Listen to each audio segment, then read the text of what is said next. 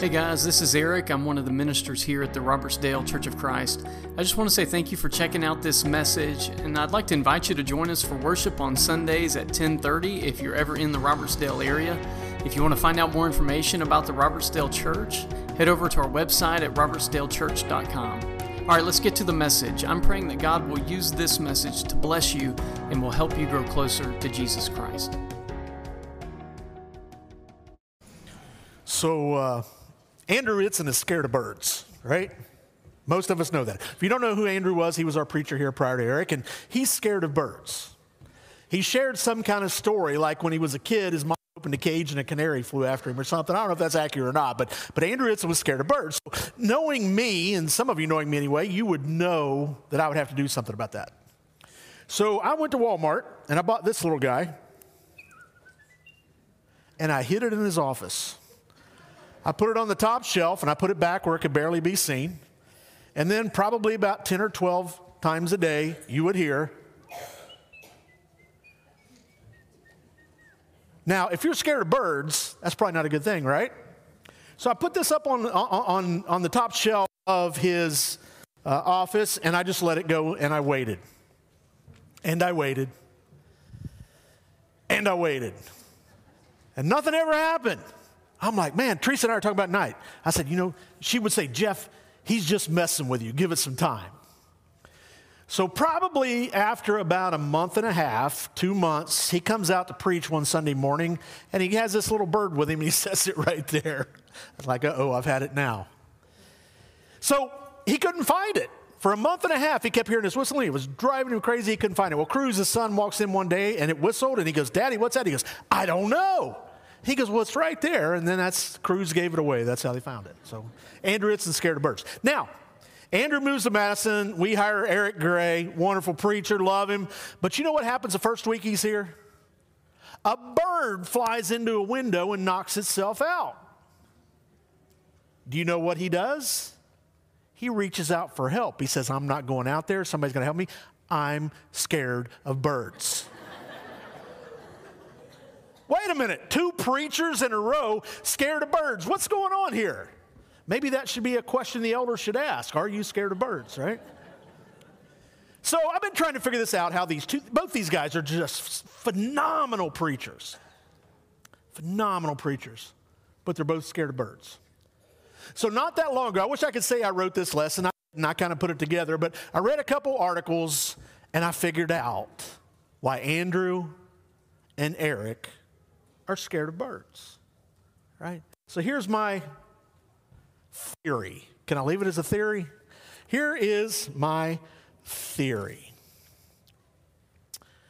Every Sunday morning, you see, I believe these birds perch among us, right? They're here. You might even imagine, use your imagination this morning, there might even be a raven sitting here right now you can imagine looking at you. And what's it ready to do? What is it ready to do? Now, our scripture this morning would say, listen, a farmer went out to sow his seed. We all know the parable of the sower and the things that happen there. A farmer went out to sow his seed, and as he was scattering the seed, some fell along the path, and the birds came and ate it up. Some fell along the path, and the birds came and ate it up. You see them every Sunday morning. They're here. They're perching among our rafters. They're sitting in front of us. And, and can you imagine, if you will, as our singing ends and the preacher gets up to come up here and share the word of God with us? He lays open his notes, his Bible. The people are fidgeting in the pew. They're a little bit ready to hear the word of God this morning. And he's eh, eh, coming through, you know, Eric, through Andrew, the different ones. And these crows, these ravens, are stirring in anticipation. Jesus heard those ravens. So he gets up and he's going to teach. He goes, You know, a guy went out to sow a seed. Some of the seed fell along the roadway. These birds came and just devoured it. He heard the birds. Do you hear them this morning? Because as Eric gets up here and he starts to share the word of God with us, the good seed, it meets the path. This hard and trampled path, unplowed. and unhumbled heart. Disinterest, distraction, carelessness, laziness, and ignorance all keep the seed out. The truth of Christ, the truth of sin, the truth of salvation goes into a person's ear, rests, rest, excuse me, atop their heart, and never enters their heart. And because it never enters their heart, it is there right for the picking. I hate that my PowerPoint's not working correctly because you can see wings floating in the background. That guy's supposed to be moving the whole time to keep you all freaked out this morning. It did not work. So, anyway, they're here. Now, if that seed were to stay there long enough, would it be absorbed by the heart? Well, maybe. But you see, the seed doesn't stay there long at all because Jesus tells this parable, he spreads the word, and then he watches it get eaten by the birds. And they're watching us. A kernel of seed rests for a few moments. It is exploded, and all of a sudden, swoop, this dark flash comes down and the seed disappears. The word about the dying God, the word of life, the word of warning, it's gone. It's been devoured. Maybe there's a feather left in its place. I don't know. The picture Jesus gives within that parable should unsettle us. Well, what could the birds refer to, Jesus? Are you talking about little birds? What are you talking about? What are you saying to your disciples? When Mark chapter 4, verse 15, he gives us the answer. He says, Some people are like seed along the path where the word is sown.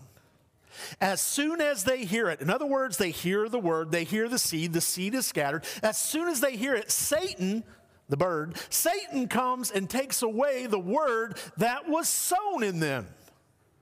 Man, to me, that's just an amazing statement. That the Word of God, the seed is sown, and Satan's right there, ready to pull it out of your heart. So, who devours this rejected seed from sermon hearers? Well, Christ said it was Satan. And, and, he's ready to do that. And he pecks at the soil of our hearts. And, and that beak steals away that, that miracle seed that is there to change us, to transform us. His eyes shift to and fro, looking for the gospel truth to devour. You see, to me, this is just a, a, a, a horrible revelation. That they're always surveying that they're always looking down upon your congregation for ignored gospel words, and they are hungry. We can imagine our discomfort if physical birds were sitting above us right now, couldn't we? for a multitude of reasons. How agitated would we feel if every time Jesus was mentioned, they swooped down and came pecking at our ears? But Jesus reveals something to us even more alarming than that. More disturbing to these disciples. These ravens feed with malice upon words that would save a sinner's soul. These ravens feed with malice upon words that would save a sinner's soul. Now, what we need to realize is that you and I might miss a Sunday sermon. Satan does not. You and I might, yeah, my typo, might neglect the word, and he will not. It's something for us to think about. You know, I think that it's probably a safe thing to say that we really don't think about Satan a whole lot in our everyday lives. But I can guarantee you, and it's, it's supported by Scripture, that he thinks of us. See, we imagined him out with these murderous, adulterous, false teachers on a Sunday morning. We don't imagine him here at the church. But I believe, and I believe the word supports once again, that his greatest object of his villainy, of his, of his treacherous way every Sunday is to rob hearts of truth filled, Christ exalting sermons. Why do we forget this? How does he do it? Have we ever thought about that? You know, the sad part is he doesn't feast for his nourishment, he feasts so you won't. That sinners might not find Christ.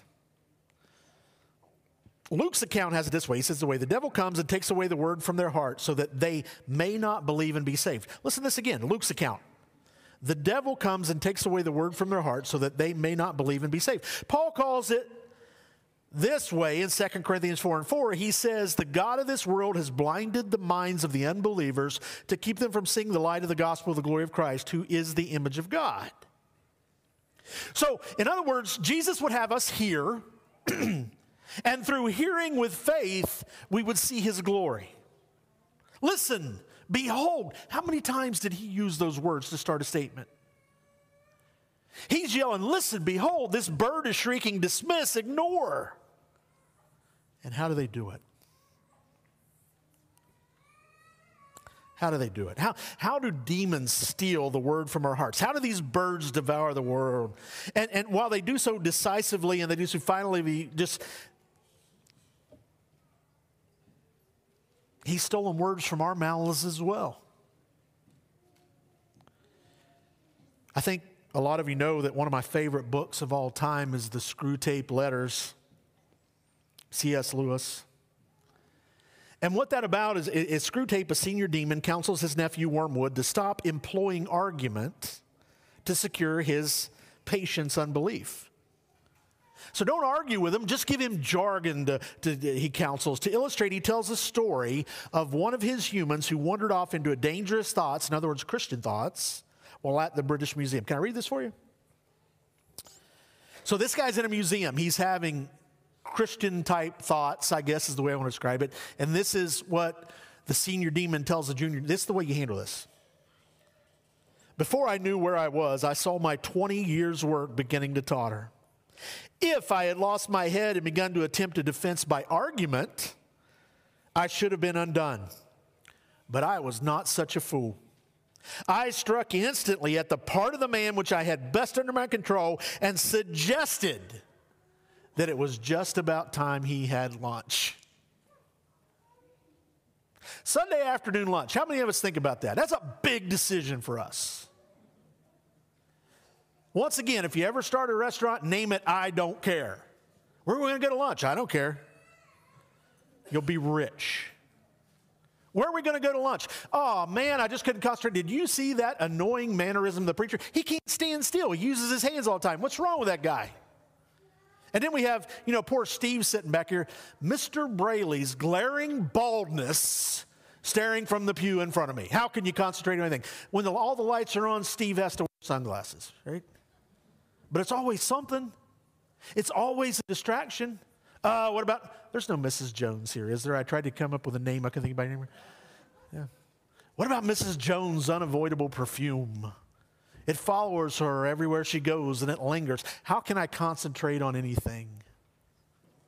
You see, we don't think of these things typically, do we, as a distraction? I wonder how many words of a sermon have been lost because maybe my stomach's ground a little bit and I'm thinking, well, if it's up to Callie and Liam, it's either going to be Buffalo Wild Wings or Cactus Cantina. I wonder where we're going today. Right? See what I'm saying? Anything to keep us from concentrating on his sermon, on his word. So, can Satan really distract us by placing thoughts in our minds?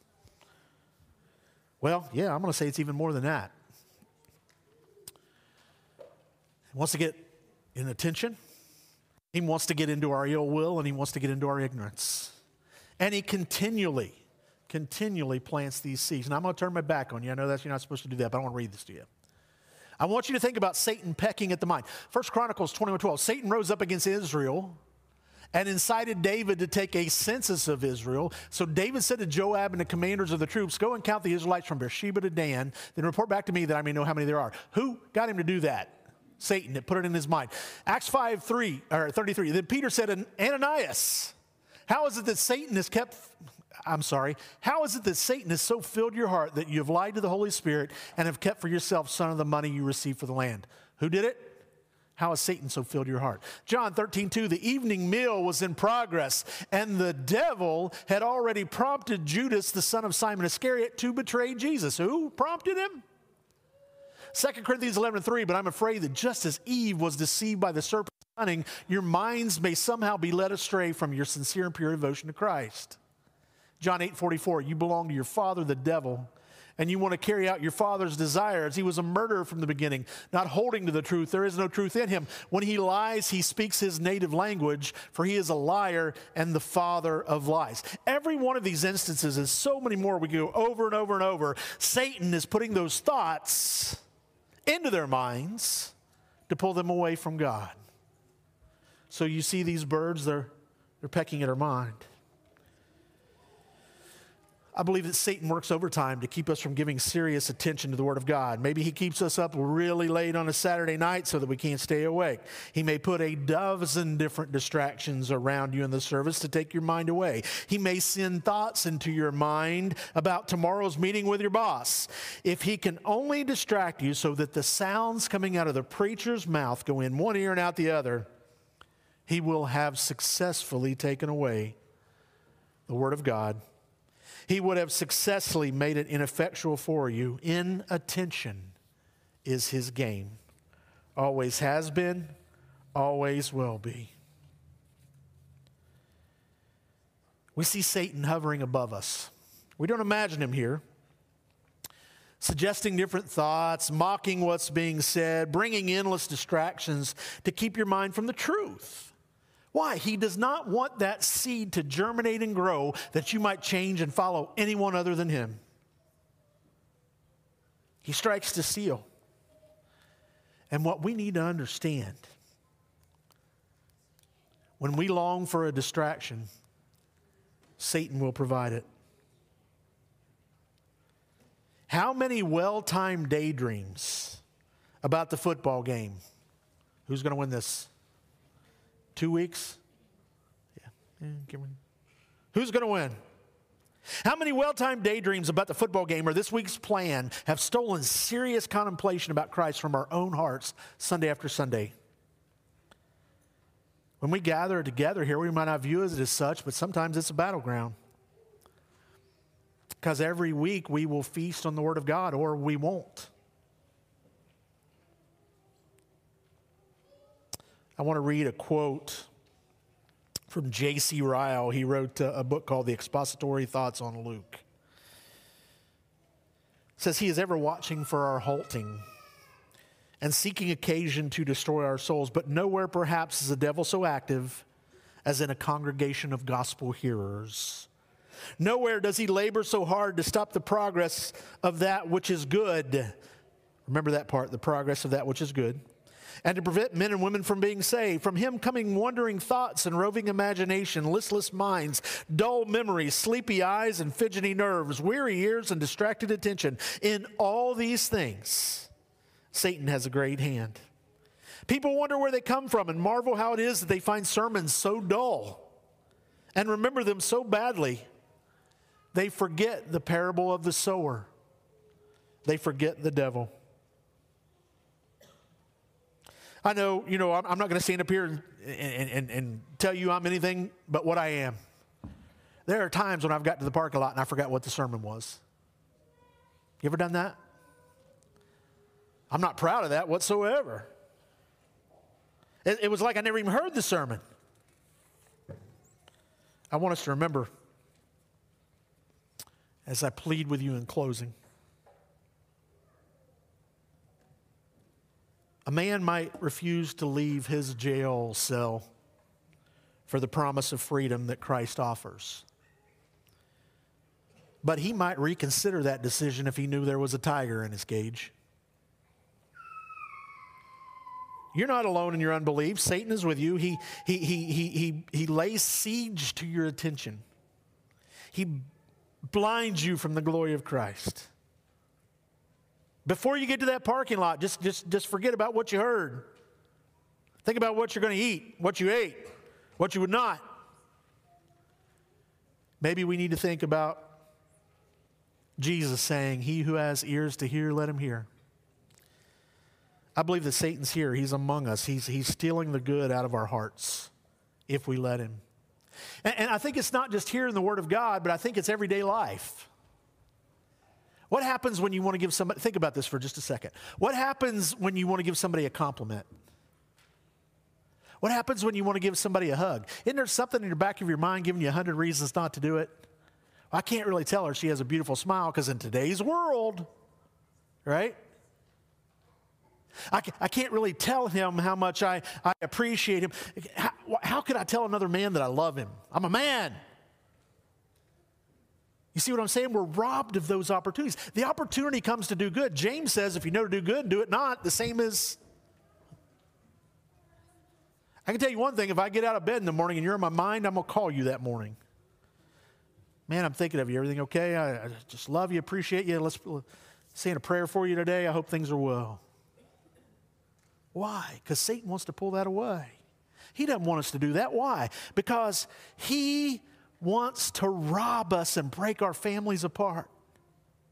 He doesn't want me to tell James Hammondtree that I think he's a really good dude. Does he? He doesn't want me to tell, you know, tell Brad how much I appreciate everything he does with our sound and he's constantly doing stuff for, on our security. Don't tell him that. Just let it go. Don't tell this church that you love them. Why? Because it might make us closer. Because Satan's pecking at your heart. Now, if you're here this morning, if you're here this morning, maybe you've identified that there are ravens among us. Maybe something's pulling at you this very morning, but you're saying, man, I can't go up in front of everybody. Good news, you don't have to. Our shepherds are going to be in the front. They're going to be in the back. They're going to be here after the service. You want to talk with them, talk with me, talk with any of our members here about this family. Why do you guys do things this way? What's going on over here? Oh, man, that would just pump us up to have the opportunity to talk with you about that. If you're visiting, I hope you feel welcome. I hope you feel loved. I've got some very special visitors here. We've got a young cowboy in the back, his little baby, beautiful sister named Emma. Make sure you say hi to them for you. Oh, yeah, their parents are here too. So, yeah. Man, what strength we has a, have as a family when the seed of God germinates. Don't let him steal it from you. If he's pulling it out of your heart today, won't you let us know somehow, some way that we can pray together as together we stand? and together we sing.